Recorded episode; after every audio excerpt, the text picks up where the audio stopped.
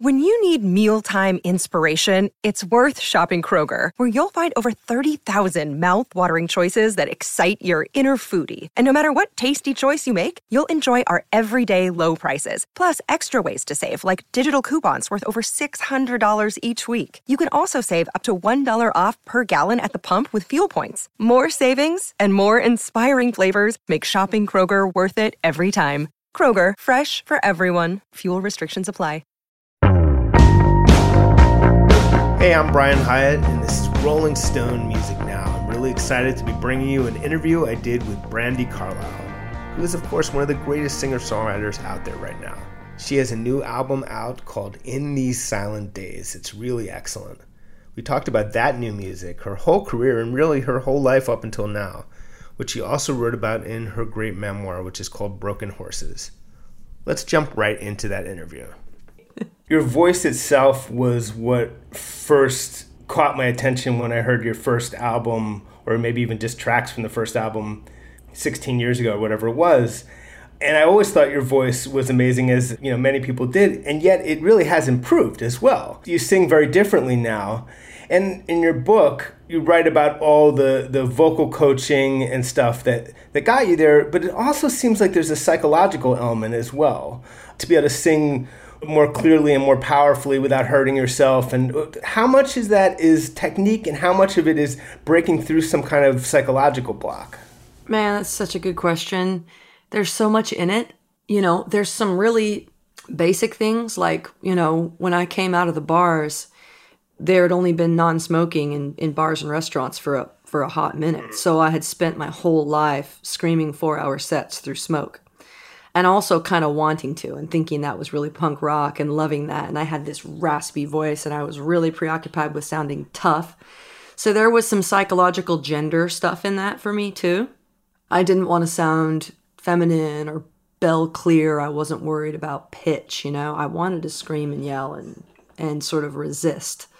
Resist a stereotypical femininity, is that what you mean when you say resist? Yeah, or what I thought was a stereotypical femininity, but watching a person's voice come out of adolescence and post adolescence is is psychological. Physical things are happening too, but they're happening on a parallel course at the exact same time. So I was shedding affectation and sort of restrictive gender binary concepts vocally at the same time that I was actually healing my voice from brutalizing it in bars and on the street for um, my entire life up until that point. And I did hit a peak moment in vocal drama where I um, developed some real damage. And then it made me question all kinds of things like my relationship with alcohol and, and my relationship with drugs and being self destructive on the road. And when I got my shit together in life, my voice got its shit together too. My voice has always been with me, healing and hurting and expressing itself right alongside my soul. It reveals what's happening in my body and in my mind. Uh, T Bone Burnett, who produced your classic album, The Story, from 2007, you wrote in your book that he had a thing, he kept referring to an affectation in your singing and it drove you crazy. But what was the purported affectation that he was talking about? It's like the thing where I go like, so many stories of where I've been and how I got to where those little Patsy Cline gaps, those little things and they were i think pretty damn near constant at the time because you know i was like 20 something and had developed it as almost like a a crutch or some form of expression. And, and it does do a thing it does do a thing in my voice where it sort of resets my voice. And then i can mm. get into really big notes by doing those little leaps and flips. But they started to annoy him but it's so demoralizing though even if he was trying to you know improve you to to be kind of hit again and again on something that's core to your expression. So that it sounds like that was a little tricky. It was really tricky. It was really tricky and i had a lot of opinions about it at the time. And then once i realized it was something i was doing too much you know it was more of like a surgical switch in my sort of vocal style but i had to be a certain age MB to a certain point in my career and as a vocalist to actually change it. And that's when I realized too, you know, when I started producing artists, I, I was hearing things that artists are doing lyrically, vocally, and musically. And I think to myself, they're not going to do that in 10 years. But it's actually not on me to accelerate their growth away from affectation because that is sort of the exit strategy from youth is finding ways to sort of shed affectation on your own, stop mimicking your heroes and start being yourself, but it cannot be accelerated. I believe it was your wife, Catherine, who got you into Joni Mitchell.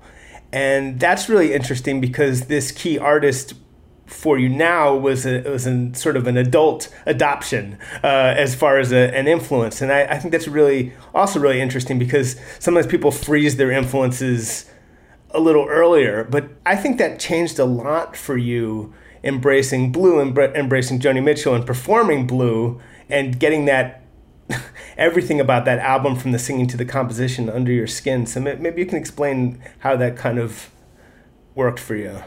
I've gained a lot in life with, you know, through latter day love, you know, getting married later than all my siblings and having children in my mid 30s and my love for Joni Mitchell developing later in life than you're right, than most influences develop in, in terms of like really visceral ones. I'm quite an obsessive fan person. I have been my whole life. But like there's nothing more visceral than a sort of adolescent obsession except for except for not me cuz I, I immediately dove into the concept and majesty of Joni Mitchell, and then it it totally changed me as a writer and as a person. And a lot of that is like what we're you're so intuitively touching on was that I heard Joni when I was making the story when T Bone Burnett played her for me, and what I heard was just I felt unapologetic femininity. It was it sounded like vocal submission to me. Especially, I, I got to that lyric, and all I really want it says, you know, I want to talk to you. I want to shampoo you. I want to renew you again. I just, I wanted to turn that off immediately. I had such an adverse reaction to it. Didn't understand why, but it just wasn't ready. I wasn't ready to register that. And I don't know that I had ever really felt deep and abiding romantic love at that point either. And maybe it was something mm-hmm. that I was just shutting down. But I listened to my reaction and just put Joni Mitchell away until I was old enough to understand it. There's a song uh, on the new album, uh, You and Me on the Rock, and that feels to me like one of your most unabashedly Joni moments. I could be wrong. They build wooden houses on frozen ponds in the summertime when the water's gone. Lines in the. No, you're, de- you're dead on. And it was like, we even wrote it on a dulcimer because I told the twins, I was like, guys, if I don't do this just once, just go for it and just be like, yes, everybody, I'm completely influenced by Joni, particularly my influence eh, of covering Blue this year. And if I don't do this one time completely, I'm going to do it a little bit in every song. so I was like, let's just do one. And, and we did. And I played it for her, and I was dying while I played her that song. You played that for Joni? Yeah. That song? You had to. Was this during the uh, one of the Joni jams that you that you've been having, or a different kind of visit? Yeah, it was a different kind of visit. Um, you know, post uh, as soon as the vaccine became available, and Joni got one, and she was uh, eligible long before I was, and then I got one. Um, as soon as we could see each other, we did, and I went up to the house and we had dinner, leek soup, and drank Pinot Grigio. And I was like, Joni, I want to play the album. And, and when I got to that song, I was like, because she does not suffer fools or pull punches, and she doesn't um, abide derivatives, you know. So, but I just I don't know why. I just I've got to get it all out there, you know. So I was like, here's what I did. This is why I did it, and I this was in me. I was in I was inspired. This is a tribute. I had to do it once, or I was going to do it forever. And so she's listening to it, and I'm watching her, and she was really grooving, and it ended, and I was like, and she just looks up at me, and she goes, "Sounds like a hit." I was like, yeah, yeah. You said that one of your first reactions uh, to Joni was that it wasn't tough enough for you, and part of it is part of it sort of redefining what tough means, or or is it leaving behind the idea of tough as the ideal, or both? yeah, it was leaving behind the heteronormative concept that had been imposed on me that tough, whatever it was, was not feminine, was not femininity, was not women. And I didn't think that was my subtext. I didn't think that was my subconscious narrative. But as soon as I would hear something that I deemed too feminine, I just would go, not for me, not for me, not for me. And um, really had to evolve out of that, that concept. I can't imagine listening to Joni Mitchell now at any age and not thinking, oh, this is Shakespeare. This is as brilliant as musical compositions get. Hmm. And what did you take away specifically from the Blue performance, which you'll be doing again in New York, I believe? Well, first of all, it's like Blue is definitely seen as one of Joni's most, you will call it, accessible albums, right? I'm a Hejira girl now, but Blue is definitely seen as a gateway drug album into the concept of Joni Mitchell and where she eventually wound up and will wind up further musically. But um, when you actually have to learn to sing that son of a bitch, it's like it's such a it's such a heavy load. And so it was just an exercise in, in in you know vocal ability. It's crazy. Like when you're trying to sing that song. By the way, she played on everything, and I that's one thing I couldn't quite do. I, I could play on a few of them, Little Green and This Flight, and um, River, um, and I can play a Case of You on piano, kind of in C, but like I had to learn the breaths like I was learning the lyrics. You know, I'd be like, I would write it down. I am on a lonely road and I am traveling, traveling, traveling. Breathe, looking for something to set me breathe free. It's so strange, you know, her mm. timbre and rhythm and the way that she sings and the way that, that that interplays with her dulcimer or her guitar or her piano or whatever she happens to be playing. She plays the bongos a lot now, which is really cool to watch. So it was just it accelerated me out of the stratosphere as a singer and as a musician and and it made me so scared and nervous and I just, I just knew I needed to do that one more time. When did you start writing this new album? I started writing the album immediately upon finishing the book, which was a, such a shock to me. I don't sit down to write songs because I don't like usually what I do when I do that. So the book finished, and I thought I was going to have this huge sabbatical and the celebratory break away from, you know, introspection. And then these songs started coming, and I was like, "Well, we're we're doing this," you know. Do you remember what song was the first? Uh, throwing good after bad. Hmm, the final track, yeah. It's a beautiful song. What what sparked it?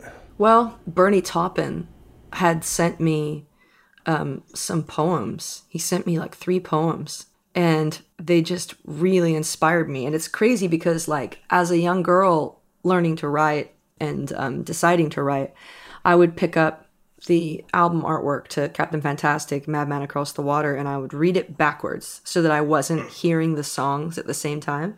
And then I could hmm. I could put that thing down and write my chunk of songs, my six or eight songs that I write before we go into the studio by myself, or that I at least sort of conceptualize. And so it was really surreal getting these letters from Bernie Taupin where like the the words were just for me to read, you know, instead of picking up that album artwork. And it did the same thing. He just has a way of igniting poetry in me, like Cormac McCarthy does. You know, I'll read a Cormac McCarthy novel. It's just so viscerally, beautifully, and disgustingly articulated.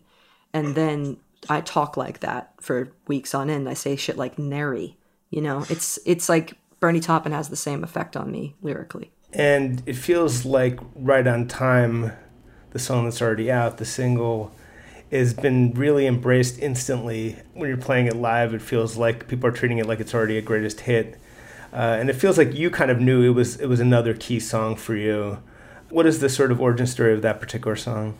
Well, when I wrote it and it had that the big note in it, I thought maybe it should just happen once or you know, and then I did it and I felt self-conscious. Like is this is this too Roy Orbison for for anybody to get it? Is it show offy? Is this an ego thing? Am I trying to build in a joke note, you know, at the end of my song or whatever? And it just felt so good to do that I was like, I need to stop thinking about the concept of how other people are going to hear this and I just need to sing what what I feel when I hit these choruses and it has to happen every time because I want to do it every time and if I get to that note if I go it wasn't right it's not going to feel right and I want to do it every single time. Hmm. So that's when I knew I was like this is actually who I am like I don't know why I cover blue in front of Joni Mitchell. I don't know why I put the highest note I can sing, you know, in a song every album from the story till now. But I want to keep myself on my toes and I don't know why I do it. I don't want to stagnate as an artist or as a person. I want to be scared and challenge myself all the time. So I hope I live a long life. you seem to have a push and pull as far as the the big dramatic moment in songs. I think with the joke in your Grammy performance, part of you wanted to pull out the big moment. You didn't want to do it. It's like this part of you wants to go for it, and part of you gets gets scared or shies away from that part of yourself. But it, it seems like you're starting to resolve that that conflict.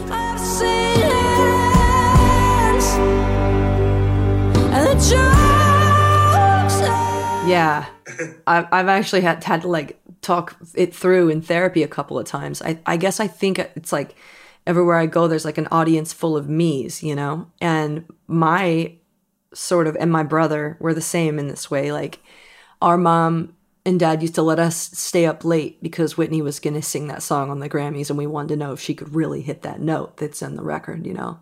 Or Celine Dion or Aretha, we would be like, "Is can they do it? Can they do it?" It was almost like watching the Olympics, like an athletic moment.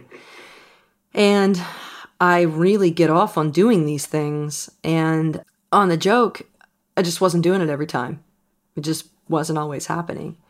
And I just thought, I'm finally going to be on the Grammys. And I don't want, you know, whatever me is going to be sitting out there, staying up late to see if I can hit the note on the end of the joke to see that I can't always do it.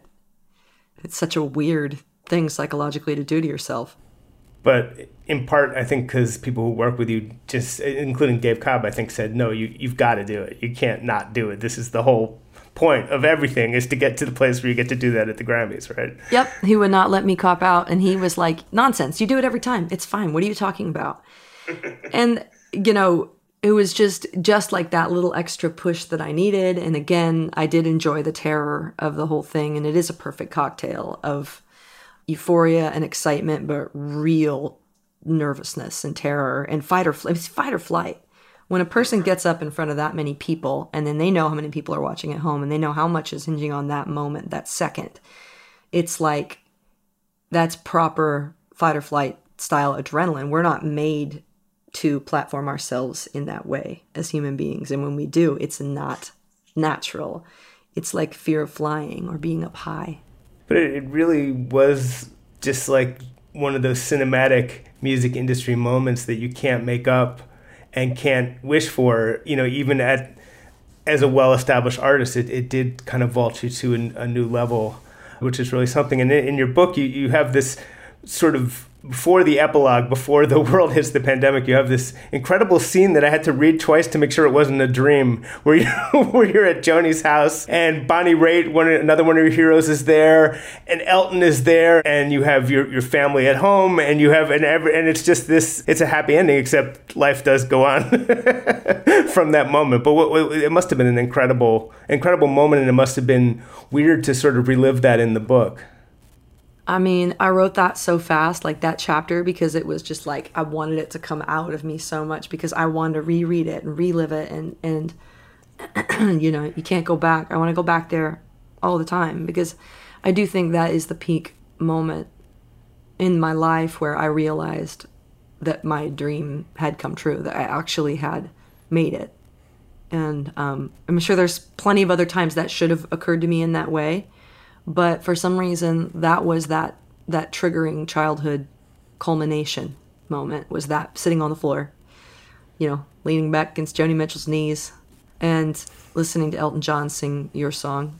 And does that validation stay with you or does it does it ever get hard to recall that feeling? And does it feel like you have to prove to yourself all over again it stays with me. And thanks to you, it the fact that it affected you and that you sort of like have this fever dream image of it. It's it's out here. It's in the world. You know, it's it's documented. It didn't have to be filmed. It just lives and it happened and it was beautiful for me and Joni and the twins and Bonnie and Elton. You know, he talk he still talks about it to this day. Every moment he talks about it. Man, I'll never forget that night over at Joni's house when we had hot dogs and and sang. If you're shopping while working, eating, or even listening to this podcast, then you know and love the thrill of the hunt. But are you getting the thrill of the best deals? Rakuten shoppers do. They get the brands they love with the most savings and cash back. And you can get it too. Start getting cash back at your favorite stores like Macy's, Adidas, Walmart, Nike, Wine.com, Samsung, Lenovo, Sephora, and more and even stack sales on top of cashback. It's easy to use, and you get your cash back through PayPal or check. The idea is simple stores pay Rakuten for sending them shoppers, and Rakuten shares the money with you as cash back. Download the free Rakuten app and never miss a deal. Or go to Rakuten.com to start getting the most bang for your buck. That's R A K U T E N. What's up, everyone? It's Reality Steve, your number one source for all things Bachelor Nation and reality TV. Every day, I'm giving you the behind the scenes juice and your info on all your Bachelor Nation stories, and also interviewing some of your favorite reality stars. My name has been synonymous with spoilers, but I'm so much more than that. Give me a listen. The Reality Steve Podcast, part of the Believe Network. Just search B L E A V on YouTube or wherever you listen. I wanted to talk about this song "Stay Gentle," which is has a really different sort of lilting feel to it, and it's just a really affecting song. Stay gentle, keep the eyes of a child. What can you say about just sort of writing and recording that, and and, and also how you might define that particular feel it has? Well, I'm lyrically, I'm at this point in my life right now where I'm living with children, really gentle, special, you know, children around me all the time. Got seven of them on the compound, eight now. And then also, I'm kind of like living with and learning from my elders, these mentors in life that, you know, the ones that we're talking about. And there's a gentleness there too. And there's this uh, span of time between childhood and sort of the sunset of our lives where we lose our tendency to be gentle that that's not our first instinct for for some period of time. I don't know if it's that we think that gentleness is akin to naivety or foolishness but we're so willing to let it go you know in favor of being evolved. And i wanted to write a song just about what i was seeing. I was seeing really gentle older pillars in my life and i was seeing really gentle babies. And i was just wondering what happens to us in between all that and I wanted to mm. write like a somewhere over the rainbow song just from a perspective of innocence, you know, maybe urging us to try and stay gentle. Yeah, it's it's just lovely. I, you wrote a song on your last album, by the way, I forgive you, called "The Mother." That's just one of the most beautiful songs I've heard in years. Welcome to the end of being alone inside your mind. You're tethered to another there's not that many songs about parenthood. I mean, there are, but there's there's not that many super great up in the pantheon ones. I would say, and, and that one really stays up there. First of all, is it hard to perform that without getting emotional? Because I, I, find it hard to listen to it without getting emotional. It was for like a really long time, and and then it got easy because I was able to kind of carve out the little neuro pathway and do the whole muscle memory thing. But to this day, if I catch eyes with somebody in the audience and they're crying, I will lose my shit. And it's strangely enough, especially if it's a man. Mm. I, I'm not. I haven't unpacked that yet, but I will look out there and I'll see men with tears streaming down their faces when I sing that song, and I could get emotional talking about it. Like, I don't know what they're feeling. I don't know if it's that they're relating because parenthood is a thing, whether you're a mother or a father, or something in between, or or if they're thinking about their mother, you know, and if something like that happens and I'm singing the song, it's like I am a paper thin margin away from falling apart. Yes. There's a couple other ones like that too, Thing about. There's this song Mama Werewolf. Did I get the title right? Yeah, Mama Werewolf. Your mama is a werewolf with long sharp teeth. I'm up all night really interesting song, and it, it seems to touch elliptically maybe on some of the, the sort of inheritance of your dad's addiction issues, and not necessarily that, but, but just whatever the sort of fallout was for you, which is something you've written about. What's what's going on in, in that song? You say if my if my good intentions go running wild, if I cause you pain, my own sweet child, won't you promise me you'll be the one, my silver bullet in the gun? What, what's going on there? Well, it's my kids' favorite song, by the way. They love that. They think that their mother is ridiculous. They think I'm heavy handed, that I can't touch anything without crushing it. They won't hand me a bug because they think it'll die in my care. They don't think I talk, they think I scream. And I guess I am just a kind of an explosive presence to them. You know, other people would say that I'm, I'm measured. But I was thinking about what you what you picked up on and that's a that's a twins song. That's a that's a tim song that came via him. And you know of course because we live together and we're looking out the same windows every day um, i picked up on right away the message of that song and related to it immediately and thought yeah i don't want to pass this shit on to my kids. I don't want to pass on my character flaws being an adult child of an alcoholic to my kid. Like i want to better control my temper. I want to um, better control my tendency for codependence, you know? In fact, I'm even thinking to myself, like, I've got the Al Anon language at the tip of my tongue all the time when I sing that chorus, and it says, Promise me you'll be the one. And I'm thinking, like, well, that's codependent, and, and my children shouldn't have to be the people to lead me out of the darkness, you know? It's, it's a really, I think, vulnerable concept to admit how much we as parents have to resist passing on generational oppressive traits. One of the things that take away from your book is how sort of creative you've been in shaping your life and not holding on to you had people early on it was more talking about you know things like like monogamy but saying that, that you know there's no reason to hold on to heteronormative ideas but it feels like you more applied it to just forming kind of family you have your ex living on your compound and, and being sort of an aunt to your children.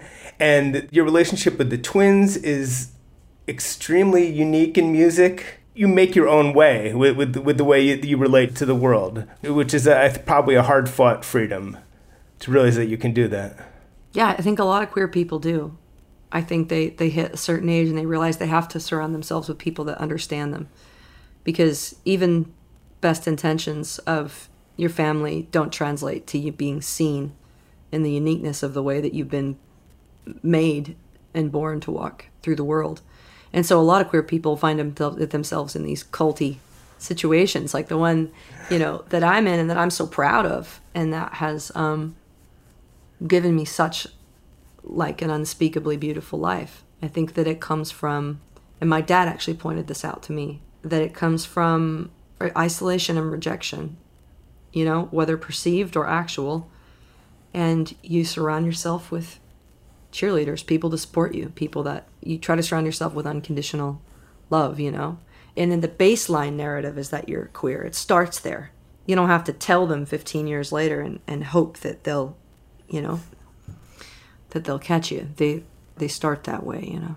So for people who don't know you, you have a, a band situation with these two twins and you've kind of split things three ways with them uh, since the beginning. And although I didn't realize until I read your book the extent to which that's true, that even though you're a solo artist, you're also sort of a band called Brandi Carlile with, with these. I, I didn't quite, it's so unusual, and yet it seems to work so well. How, how, did you even come up with that? And it, it strikes me that it requires a, a certain degree of cooperation from everyone, not just you, from them as well, to put down egos to a certain extent and, and to be and to serve your music and it's just a, really fascinating to me. I know, me too. I don't know why they wanted to do that or what what it was about me all those years ago that made them go, "Yeah, we're going to cast our lot here actually." Cuz they were adults, like they had jobs, they made good money. They were beloved in Seattle, which is a big thing because Seattle's a tough nut to crack, as the fighting machinists. And they were and are just gorgeous and cool and just everything I felt like I was not. And even a callback from them or, you know, getting the message from them on my pager at the time was like it would send a chill down my spine because it was like, oh my God, it's the twins. Like they're giving me the time of day, you know? They want to rehearse with me or they're going to come to my house. They're going to come to my birthday party. They're going to swing by the bowling alley. And I was absolutely enamored with them, as was, you know, as was everybody that I knew. They they radiate specialness. They just do. And I was like, just gonna give it my absolute best shot to try to rope these guys into doing something with just me because I knew with them that there was a path. I just knew there was a path into my dreams coming true. As soon as I saw them, I saw the potential for it, and I just wouldn't give up on them. It was like a, you know, the first thing that happened when I met them was that you know they sort of snuck me into their show um, in the University District. It was just absolutely insane. They were both playing guitar. They were both the lead singers. They were singing in harmony and they were great and the band was great and i remember thinking like I actually remember thinking at the time these guys are so good i wish i was the singer and it's weird because like i don't know why i didn't see them as the singer there was just something something not there but very much there about what what they could do and when we started a friendship they were going to come and do this show with me i don't know if you read about this in the book Didn't they actually ghost on you the first time? they t- completely stood me up. It was devastating. It was like I was this the um in the open mic night there, like the singer songwriter night. I was getting a little bit of traction. You know, this place held maybe 150 people, 200 people, tiny stage in the U District called the Rain Dancer. But the open mic host was like, "You should host, you know, an evening of music, and I bet the Rain Dancer will give it to you." and I wasn't even 21 and I was like, yeah, I want to do this. So I booked like a couple of kids from out in the country where I live and my old band that I used to be in, The Shed, and then the headliner was that the Fighting Machinists were going to come because Tim was like, "Yeah, sure, we'll be there," and you know, it's, the stage like, and what's you know, backline, and I was like, "Oh yeah, well we got you. It's going to be like the best show you've ever played." You know, I've got this dialed in. I made posters. I had a stapler. I covered every freaking telephone pole in Seattle, and from Georgetown to South Park to the University District to the Capitol Hill, with Fighting Machinists at the Rain Dancer posters. Of course, packed it, sold it out. And as the evening progressed, it just became clearer and clearer that they were not going to show. and they didn't show. And I just remember to myself, okay, just gonna have to work a little harder next time. But I had their little EP with Pain was one of the songs, and The Story was a song on there. But it was like a little joke song. It was like this just Phil singing and Tim playing electric guitar, and in the middle of it, Phil goes into like a coughing fit. He goes, I was made for you. and they put that on their EP, and it's like this this little punk rock thing and i loved the song so much it really spoke to me and so when they didn't show up i got up on stage by myself and played it and it felt uh, it didn't feel at the time like when i think back i think how prophetic is that and so when i finally convinced them to be in a band with me when they committed they never to this day have ever ever let me down they don't have it in them I realized it technically it was written by Phil, but I, I just can't get my mind. It feels so much like you wrote it that I, I can't I, I, I, I can't get my mind around it. All of these lines across my face tell you the story. yeah i think it was like the first thing i ever asked them for. And I, I had to work up the courage to do it you know? It was like one of their wives had called me and asked me to play at a park to save a park across the street from their dad or something like that. We were just kids you know? We didn't have anything. And i came to this park to play with them and i was like you guys i feel really like connected to this song. Like i want to sing this song. Is that okay? And they were like hell yeah.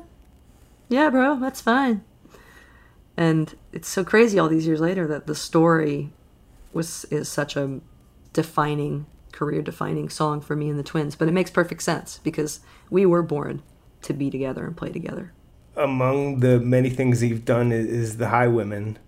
There's such great stuff on on that album, and, and it's it's so fun to see you guys perform together. What would you say were some of the biggest things you learned from just from that collaboration, from that band?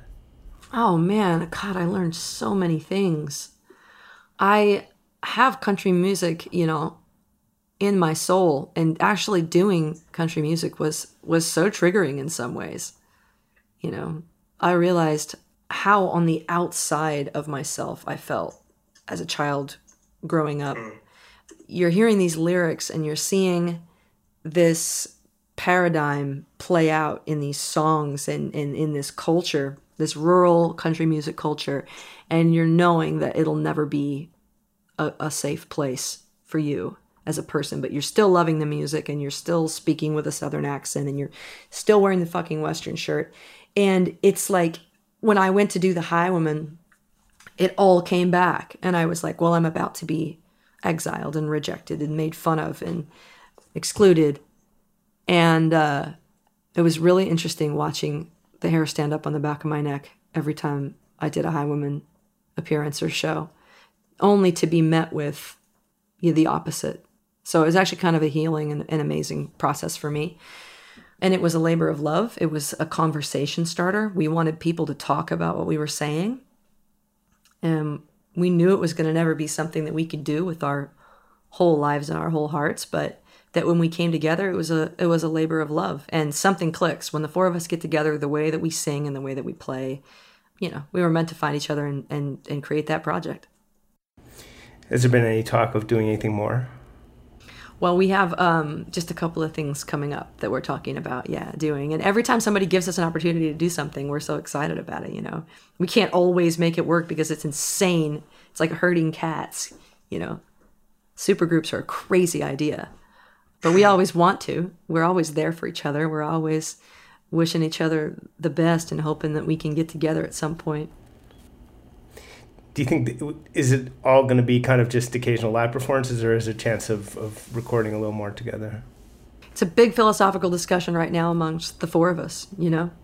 There's a fine line between wanting to be a leader in a movement and platforming oneself when maybe we could facilitate for someone else. So we're trying to find ways mm-hmm. of empowering other women in the genre which still desperately needs it, is trying. The conversation is happening, but it's abysmal. The state of uh, country music for women, you mean? Country music for women and people of color and queer people. Yeah. It's just a desert. Yeah. It's a desert for it. And watching um, the zeitgeist surround these artists and try to platform them and then watch the industry reject them is really um, maddening. You know, I'm pretty proud and grateful to be more aligned with the Americana genre and the things that we're doing as artists to platform and include each other. This is a yeah, really good year in Americana music, really good year. How much do you think about genre as you're writing? Because you do draw on so many different traditions. And do you classify songs as you arrange them, or as when you when you talk to your, your bandmates or producers, or do you try not to, or how does that kind of work for you?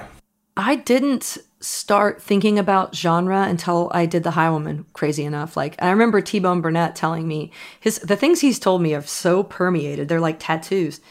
I remember him telling me, "Don't don't ever let anyone put you in a genre." He's like, "You're rock and roll. Just say you're rock and roll. It covers all of it." And I always loved that. People would ask me what I did. I was like, I'm rock and roll. You know, Johnny Cash is rock and roll. Bob Dylan's country, vice versa. It's it's all it's all the same thing. I totally get that. As a teenager, I remember uh, getting to go up to Seattle for the gay pride parades, and um, you know they were always sequestered off to this street called Broadway up on Capitol Hill, this tiny little spot, and we would have our crazy parades up there. And I remember being a teenager thinking it was like the most free I'd ever felt and that we were moving the needle. You know, look how many of us there are, and we our money matters, and we're going to get powerful. We can move the needle because look how many of us there are. So I'm starting to see genre in the same way that I see marginalized people becoming disenfranchised. If if I do, you know, get behind a name or a genre, I'm going to have an easier time affecting things in my industry. I'm an easier time changing things. You know, I'm watching this happen in in Americana.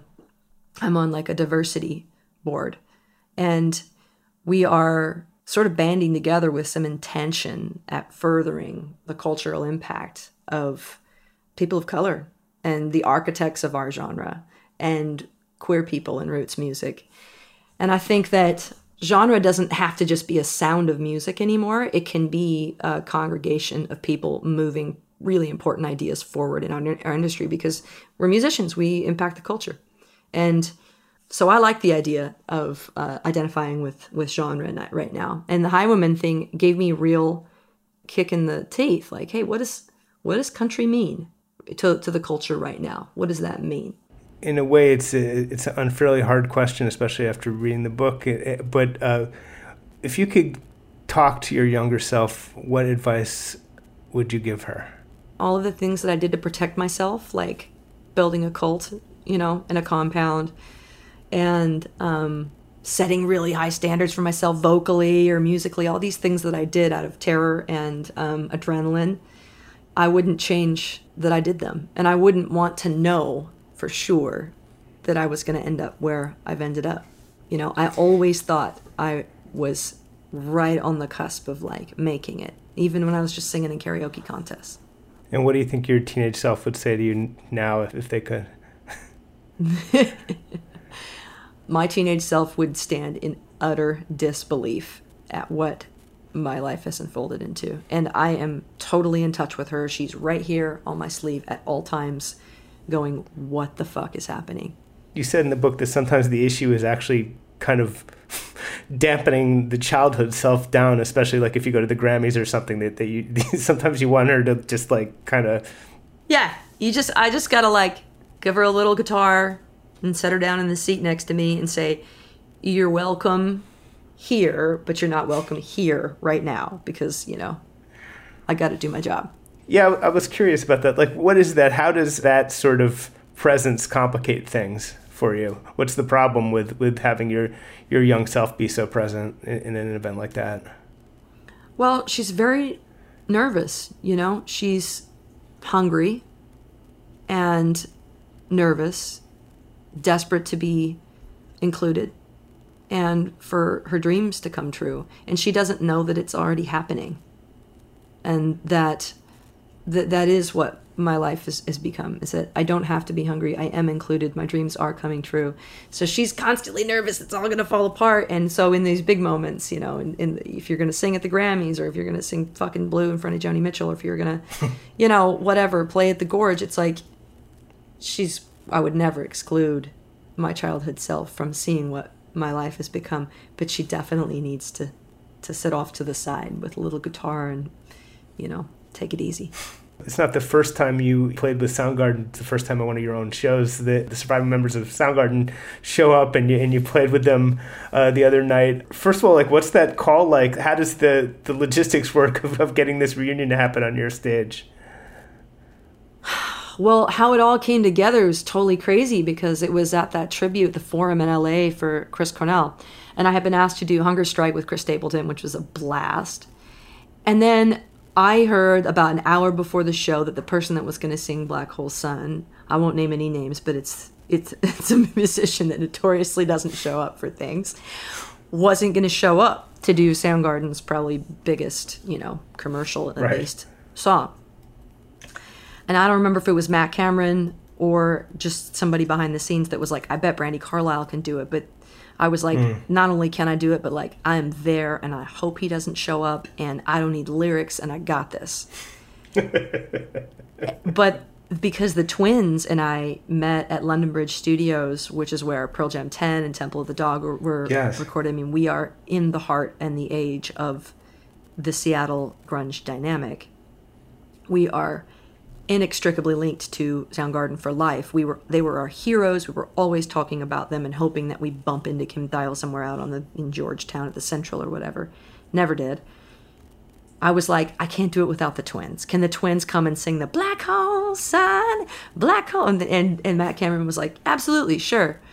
And so I get up on stage with Soundgarden at this Chris Cornell tribute to sing Black Hole Sun. And me and the twins thought that was as good as it was ever going to get. We were like, that's it. We just fucking sang with Soundgarden. Then you recorded with them for Record Store Day last uh, And last then year, I think. they agreed to record with us. And then they agreed to come to our show and play with us. And it's like, what's next? I mean, what is even next after that? Well, they do need a singer, but you, you've got you've got a lot going on though. Let the record show that Brandi is pointing at herself. I am such a Chris Cornell fan. I loved him so much. I was so devastated when he left us.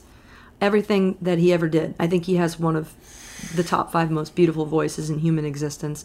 And I was a huge fan of his solo album too. I knew every word. It's just the end of the world. You hmm. need a friend in the world. He was like rock and roll Freddie Mercury. For someone like you, you could get to the point of your career where that, where you have more things that are possible than you have time to do. I mean, like, you know, let's say the guys in Soundgarden wanted you to tour with them. That might be something you'd want to do, but who knows if you have the time or the, you know, the I w- space. I would make the time. Wow. Okay. Uh, I, but I would bring the twins. Mama doesn't leave the twins out. You- That reminds me that you said early on that, that there were producers and stuff who, who thought you were too emotional in your vocal performances in the studio, which is like crazy to me because that's a mark of a great performance and also so key to what you do. How do you even make sense of that looking back that, that someone would, would tell you that you were, you know, that your performance in the studio was too emotional? Well, I mean, emotional and loud can look a lot like the same thing. And when somebody's trying to use vintage ribbon mics on your voice and the diaphragm can't handle the volume and, you know, ridiculousness that you're putting into it, it's a really hard sell on an engineer or producer that they're going to have to switch to an SM7, that they're going to have to use, you know, one of these boring things. But that is what I have to sing into. And Chris Cornell had to sing into him too. And um, it's for the same reason. It's like if I'm gonna get emotional, I'm gonna get loud, and some guys can't handle that. Some mics can't handle it. Yeah, I, th- I believe there are stories of Chris Cornell specifically destroying expensive microphones with his voice. Uh, so, so there, you, there you go. Yeah, I'm, I'm just as loud. I, in fact, we have really similar range, volume, and vocal style. It does feel like there might be an embedded sexism, or not even too embedded sexism there, where if like if the guy does that, like oh that's so badass, you're like Robert Plant, oh please let's go but get the less delicate mic, whereas you would get sort of scolded for it. That, yeah, if that- the woman does seems- it, it's like the guy's like reptilian brain goes, "Mama's mad at me" or something. It's so fucked up. But I'm telling you, I've been dealing with it my whole career. It absolutely exists, and I don't. It doesn't occur to me until the fallout is happening that my volume and aggressive tendencies have upset, you know, one of the men in the room, whether they know why or not. hopefully you, you pretty quickly got to the place where you stopped caring about whether you've upset one of the men in the room.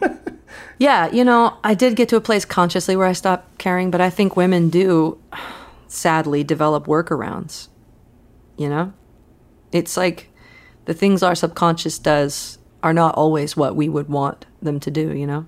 I'm sure that there are times if if I'm around that kind of sensitivity, I may not even have the ability to go the distance vocally because I know that it won't be um, easily digestible for whatever reason. But that happens less and less and less. Turning 40 is the best for that. Who do you look to for just the the long arc of the career, as far as people who who evolved? I mean, I, I guess Joni and Elton. Any anyone else who you who you look for is just people who just keep going and going and and, and evolve and improve.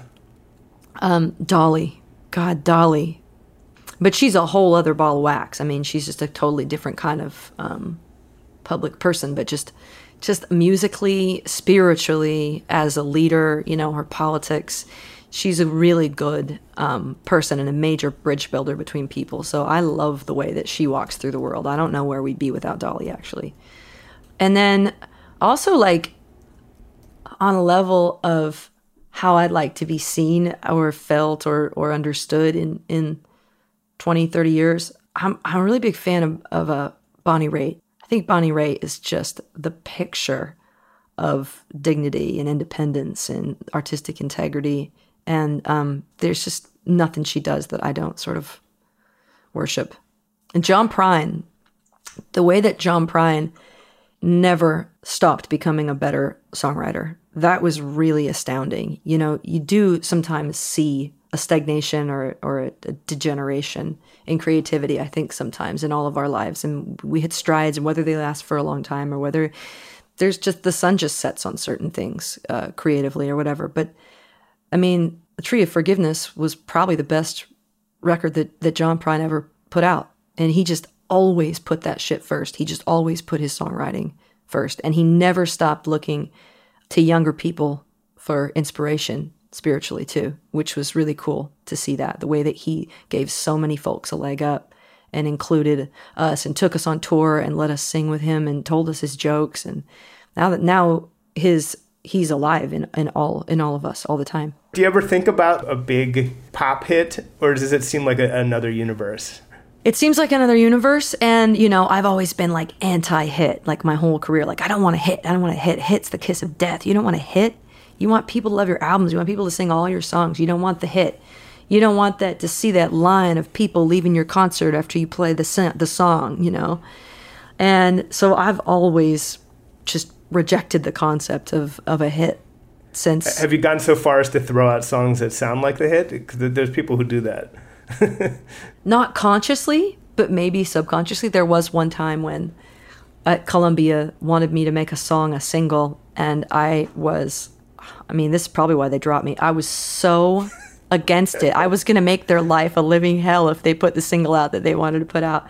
And they respected me and put out a different single, and of course, it didn't do shit.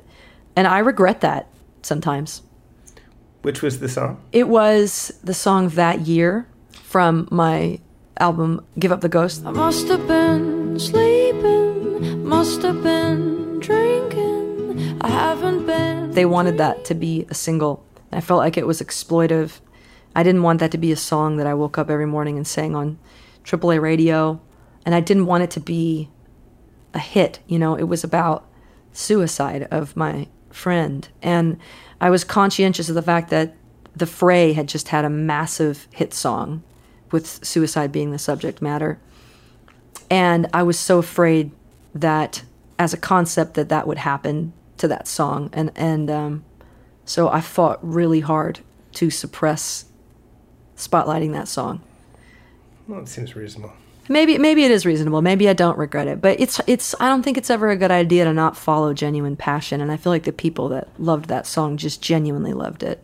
Well, an aversion to hit singles it would probably be a that's a very Seattle uh, trait for you, I guess. You know, I, I know I know Eddie Vedder would, you know, there's that Lost Dogs B sides album, and there's songs on there that are clearly like should have been on the albums and would have been hits, but he was tossing them off left and right. So there's you know there's yeah maybe he was doing it too. Yeah, one time the story was a hit in Portugal, like it was a hit, and I remember going to Portugal because this song was like a hit. It was like platinum, and it was in a beer commercial, and people in Portugal just king loved this song and i got to go to this festival where i was the headliner of this festival and i'd never seen anything like it and we got out on the stage and it, i was look i didn't even know what i was looking at it looked like a city it didn't look like an audience and when we got to that ding ding ding ding ding ding ding ding and i went to go all of these the audience shouted it at me so loud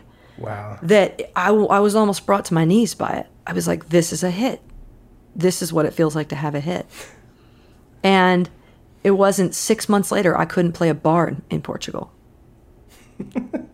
So your point, yeah, they're proving your point, I guess. Right. Yeah, exactly. And that is today's episode. Thanks so much to Brandi Carlile for joining us. Rolling Stone Music Now will be back next week here on Sirius XM's Volume. And in the meantime, we are, of course, a podcast. Download us as a podcast wherever you get your podcasts. Maybe leave us a nice review on Apple Podcasts, which is always appreciated. But as always, thanks for listening, and we will see you next week.